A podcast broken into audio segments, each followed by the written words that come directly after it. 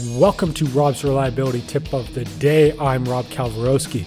This week's tips focus around people, connection, and culture with my guest Ryan Chan. Check out robsreliability.com, and here's today's tip.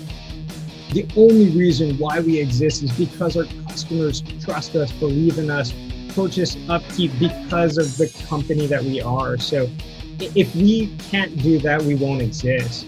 Um, the reason why we do, you know, the, these bingos, why we care so much about the community, the society, our our industry, because we know that this is a long-term game, and if our customers are successful, and if our customers can come out of this, um, you know, stronger when it when this all does pass, like that's going to make us as an entire community stronger as well. That's where it all stems from. That's where it all comes from.